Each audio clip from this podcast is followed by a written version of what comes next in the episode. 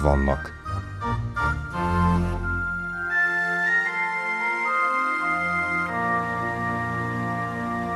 Világegyház Köszöntöm a kedves hallgatókat, Szerdahelyi Csongor vagyok. Hidász Ferenc atyával beszélgetek. Téged mindig foglalkoztat lévén Kárpátalján misszionárius voltál, és hát orosz szakos vagy, az orosz kultúra, az orosz illetve a szovjet, egykori szovjet területek vallási élete, az ottani egyház, egyházak helyzete foglalkoztat, és hát az utóbbi időben belorusz kérdésekben is el kellett mélyedned, több beszámolódat, fordításodat láttam a Magyar Kurírban, tehát ha valaki katolikus szempontból figyeli az eseményeket, és közkincsé teszi magyar nyelven, az te vagy. Hol tartunk most, mit kell tudnunk erről a kiszámíthatatlan mozgolódásról, amely ebben a poszt köztársaságban zajlik napjainkban. Hát igen, a poszt köztársaságot hangsúlyozni kell, mert a többiektől eltérően itt a kommunista hagyomány, vagy a kommunizmus virágzik a legjobban. Nem ismerem persze az összes poszt-szovjet országot, de ez elégen egy egyértelmű. Tehát egy olyan országról beszélünk, aminek a lakossága Magyarországéval azonos, 9,5 millió, területe viszont dupla akkora. Tehát eh, egy eh, alapvetően nagyvárosban lakó vagy városi lakosságról van szó, illetve kisebb részben falvak, ahol augusztus 9-én a választási eredmények nyilvánra hozatala után kiderült a választási csalás, az egyértelmű választási csalás, és ennek következtében az emberek tömegesen az utcára mentek tiltakozni, és olyan erőszakkal találkoztak az utcán, ami, ami még ők nem tapasztaltak. Ilyen, ilyen a sztálin időkben volt, hogy az embereket agyba főbe verték, letartóztatták, begyömöszölték ezekbe a rabo, rabomobilokba, és előzetes letartóztatásba helyezték, és olyan kínzásoknak vetették alá, elektrosok verték, szóval tényleg olyan, amit az ember a, a sztálini időkből, ha olvas könyvet vagy beszámolókat, ott találkozik ilyennel. A tiltakozási hullám az továbbra is tart, az emberek kint vannak az utcán, ami, ami a, a mi szempontunk, vagy egyházi szempontból fontos, hogy az elsők között volt a római katolikus érsek, Kondruszjevics érsek, aki felhívással fordult Lukasenkóhoz, az ország törvényes vezetőjéhez, hogy állítsa meg az erőszakot, engedjék ki a börtönökből a letartóztatottakat, kb. 7000 emberről van szó mai ismereteink szerint, de hát volt úgy, hogy nem is tüntetésen volt az illető, csak éppen kijött a templomból, elcsípték és bevágták a börtönbe, és vallatják őket. Aztán mások is megbozdultak ennek a, az érdekébe, hogy az emberek szabaduljanak. Az ortodox egyház vezetője, Kirill Pátriárka, 10-én, augusztus 10-én gratulált a győztesnek, és három napra rá lekerült a, a honlapjukról ez a gratuláció, mikor kiderült, hogy hát itt szörnyű dolgok történtek ebben az országban. Álljunk egy pillanatra, ez fontos tudni, a moszkvai pátriárka a Kirill ügye, tehát ő gratulált, tehát ebből következik, hogy az ottani ortodox egyház be van tagozódva az orosz moszkvai pátriárkátus alá, ugye? Így van, tehát a posztszovjet utódállamok közül Belorusszia az, amelyik nem vált még névlegesen sem függetlenné, nem úgy, mint az ukrajnai, hanem exarhátus, tehát a moszkvai patriarkátusnak egy kihelyezett része. Hivatalosan belorusz exarhátusnak hívják, érseki rangban van a vezetője, Pável érsek, aki egyébként a belorusz törvények ellenében nem belorusz állampolgár, hanem orosz állampolgár. Mert Belorussziában minden egyházi vezetőnek legyen az egy processáns felekezet vagy kisebb csoport, a vezetője csak belorusz állampolgár lehet, úgyhogy itt már is egy olyan érdekes jelenséggel van dolgunk, ami kérdéseket vet föl. És a pátriárka után a belorusz exarha is gratulált Lukasenkónak, és emiatt óriási fölháborodást tölt ki elsősorban a saját ortodox hívei körében, de az országban másutt is, hogy hogy lehet az, hogy valaki Minskben, az ország fővárosában lakik, és az utcán zajlik az erőszak, Ugye két halálesetről is tudunk, illetve... Most már talán többről. Most már talán több, de eltűntekről is tudunk, akik kérdés, hogy az eltűntek életben vannak-e még, nem tudjuk, nem tudjuk.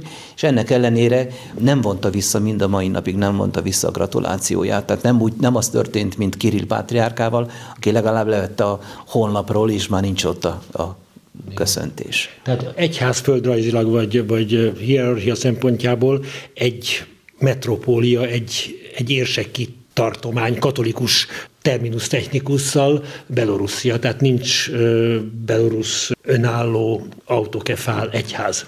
Így van, nincs. Nincs, bár most minden ilyen alkalommal, amikor felreáll az ország, vagy valami történik, mindig előhozzák azt, hogy na akkor most itt az alkalom, hogy az ukrán független autokefál egyház hoz hasonlóan legyen egy ukrán, legyen egy belorusz független, hát ennek a valószínűsége nagyon csekély, de hát azért ezt ilyenkor előveszik, mert hát ezt így illik.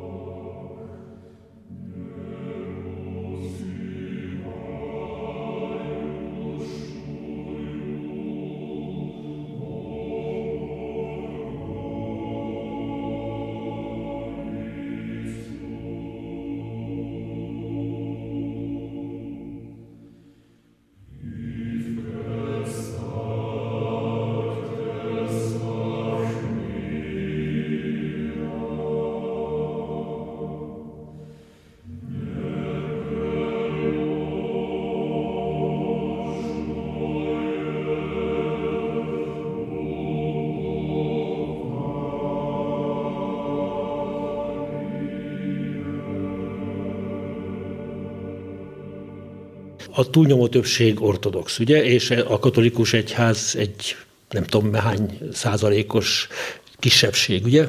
A katolikus egyház a második létszámát tekintve, de hatását tekintve mindenképpen jelentős. Hát ha úgy mondjuk, hogy körülbelül a lakosság 80% a belorusz, most a nemzetiséget Igen. mondom, mert a, a nemzetiség és a vallás ez szorosan összekapcsolódik, körülbelül 10% orosz, de nem úgy van, mint Ukrajnában, hogy nagyobb tömbben élnének együtt az orosz ajkúak, hanem szétszórva, és akkor a 10%-on osztoznak a többiek, olyan 3-4 százaléknyi lengyel van, de van ukrán nyelvű kisebbség is. Tehát a katolikusok ma azért nem csak lengyel ajkúak nyilvánvaló. Talán litvánok is vannak. Litvánok is vannak, így van. Tehát a, a belorusz és az orosz a hivatalos nyelv, de emellett az ukrán és a lengyel is beszélt nyelv. Tehát ezt beszélik, Litvánt is nyilvánvalóan beszélik. Tehát a katolikus egyház, ha most azt mondom, hogy 5 vagy 6 százalék, valószínűleg itt az igazsághoz közel járok, de a hatása azért nagyobb a katolikusoknak a létszámuktól eltérően,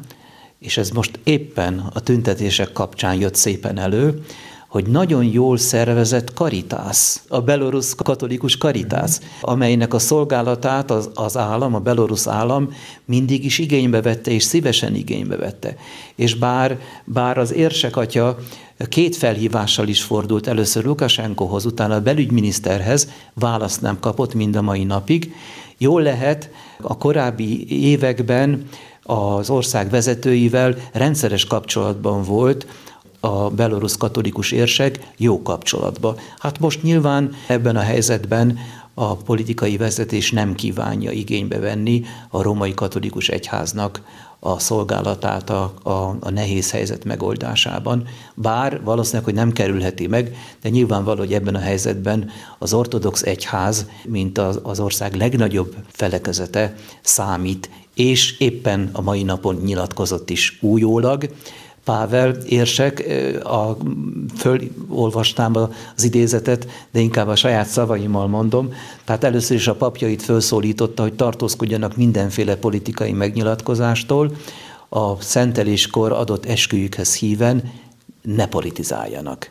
A híveket is arra, arra szólítja fel, hogy tartsák be a belorusz köztársaság törvényeit, és hogy óvakodjanak, vagy, vagy kerüljék el a politikai megnyilatkozásokat, ne használják föl az ortodox egyházi jelképeket arra, hogy politikai pártok vagy, vagy, vagy csoportok eszközként őket felhasználják. Amiben van igazság, csak így már is jelzi, hogy a fönnálló hatalmat nem kritizálja, jól lehet azt azért megemlíti, hogy elítéli az erőszakot, de nem fogalmaz úgy, mint Kondrusevics érsek, aki világosan kimondja, hogy itt az evangéliummal ellentétes hazugság van, csalás van, amit le kell leplezni. Az embereknek joga van ahhoz, hogy tudják, mi történt, és arról nem is beszélve, hogy ártatlan embereket verni, bebörtönözni,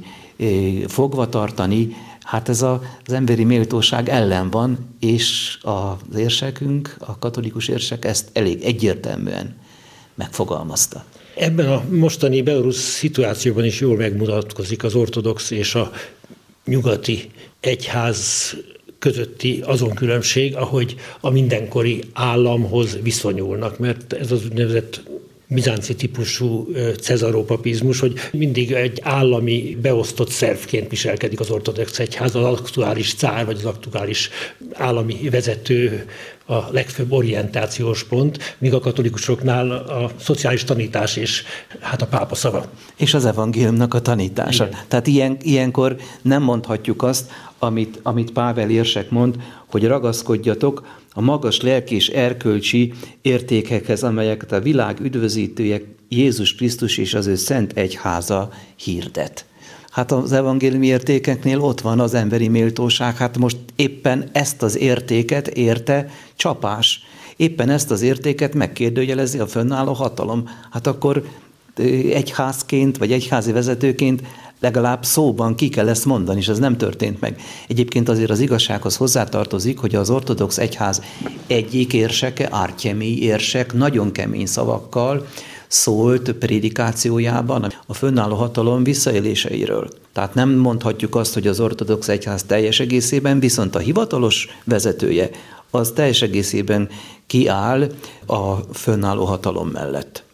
Papok azért akadnak jó páran, pravoszláv papok, ortodox papok, akik segítik a, a bebörtönzötteket, támogatják a, a tüntetőket, tehát nem arról van szó.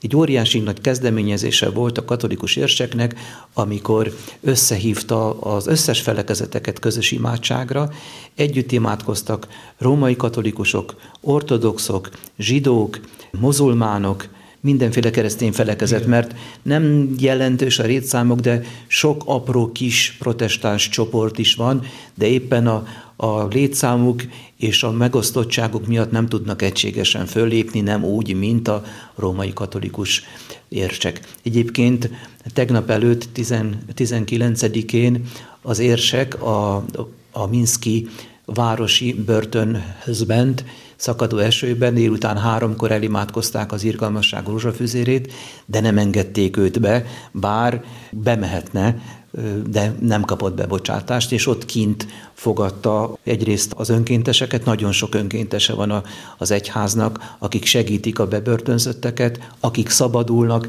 nincs pénzük, nincs telefonjuk, nincs kulcsuk, haza kell őket vinni, orvosi segítségre szorulnak, eh, pszichiátriai segítségre szorul, jogi segítségre szorulnak, és az érsek ezt mind-mind tudja közvetíteni a munkatársaink keresztül, hiszen nagyon sokan fölkeresik őt, orvosok, jogászok, hogy érsek úr, hol tudunk segíteni, készek vagyunk segíteni a taxisok még olyan segítséget is megadnak, hogy ingyen hazaviszik azt, aki a börtönből szabadul.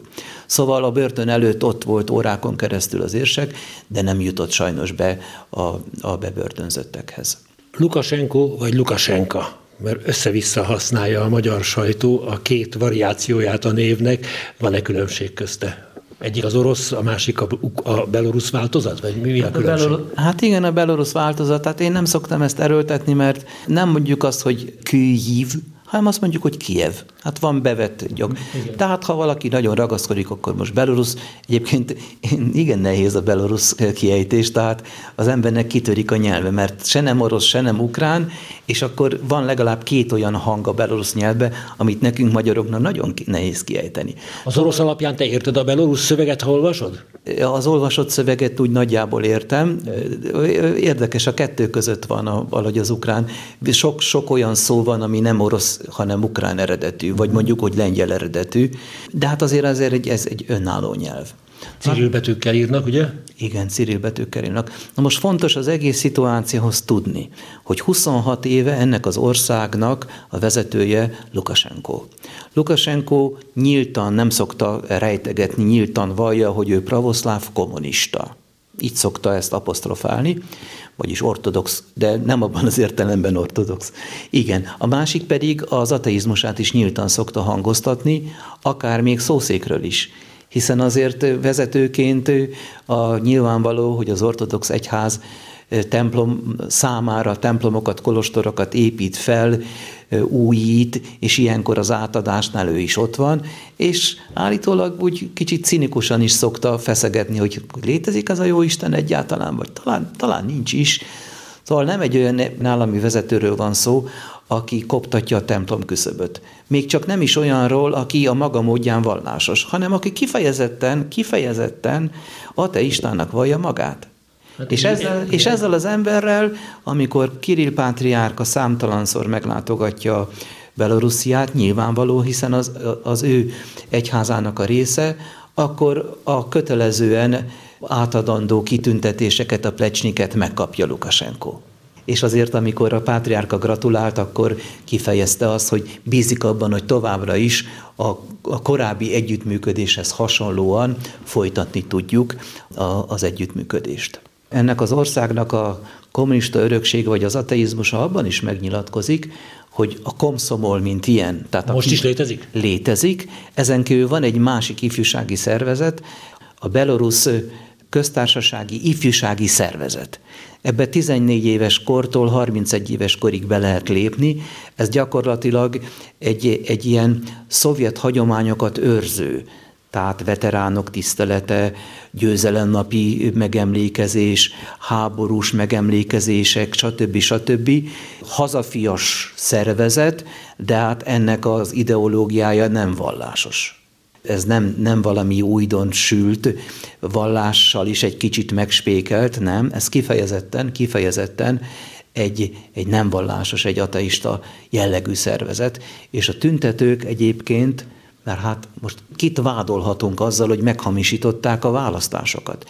Hát nyilvánvaló, hogy a választási bizottság tagjait, akik aláírták a jegyzőkönyvet, és ezek kik voltak? Leginkább pedagógusok, hiszen a, a, a választási események iskolákban voltak, a, a, ott, ott tudtak szavazni az emberek, és pedagógusok ezen belül is tanítónők voltak ott jelen.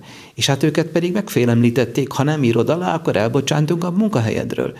És a, a, az érsek atya ez a tegnap előtti fölhívása volt, hogy két, dolog, két dologtól fél.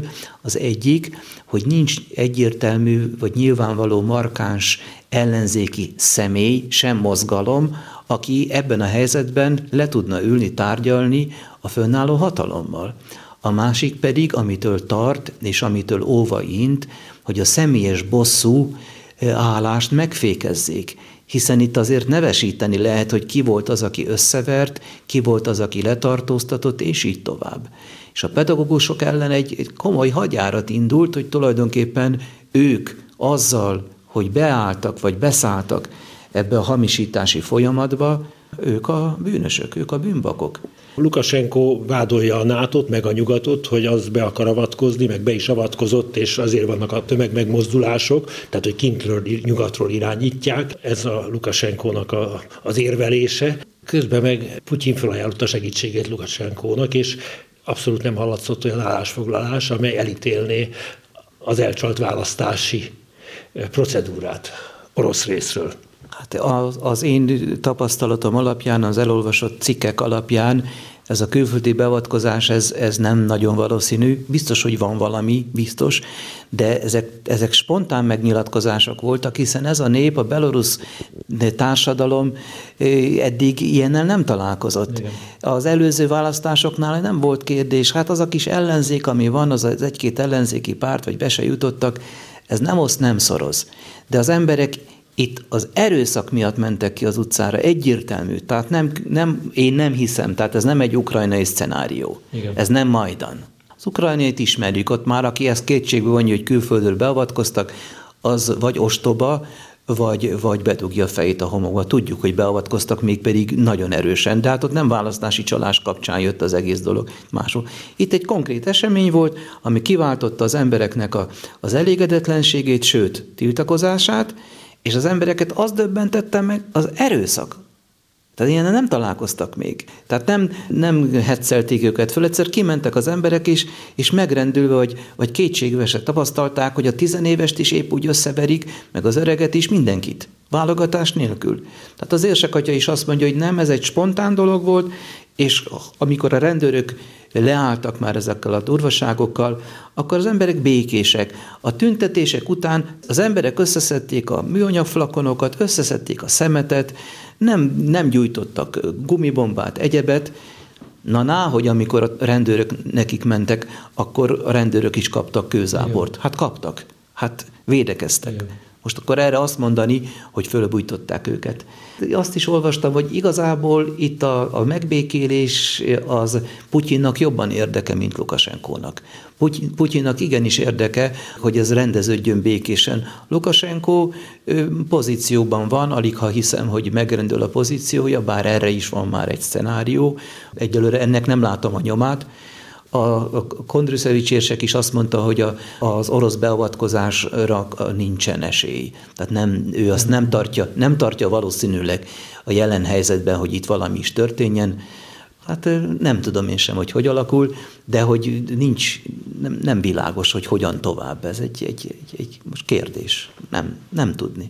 Egy dolog azért, amit, amit, amit kérésként a kedves hallgatók felé megfogalmazhatok, hogy imádkozzunk Belorussziáért, a belorusz elsősorban akiket meghurcoltak, de imádkozzunk a belorusz egyházért, az ortodoxért épp úgy, mint a római katolikusért, a többi felekezetért, hogy szabadságot kapjanak, hogy apránként kibontakozzon ott is a, a szabadság, hogy ne egy olyan országba kell élniük, ahol ilyesmi előfordul, vagy előfordulhat. És egyébként nagyon sokan biztosították a belorusz egyházat, egyházakat, mind a, ma olvastam, lengyelek, az ukrán, ukránok, a tezéi testvérek, Angliából a katolikus egyház, a Szent Atya fölszólalt az érdekükben és kéri, hogy, hogy békesség legyen. Szóval ebbe a béke folyamatban mi is imádságunkkal kapcsolódjunk be. Nagyon szépen köszönöm Feri Atya a beszélgetést.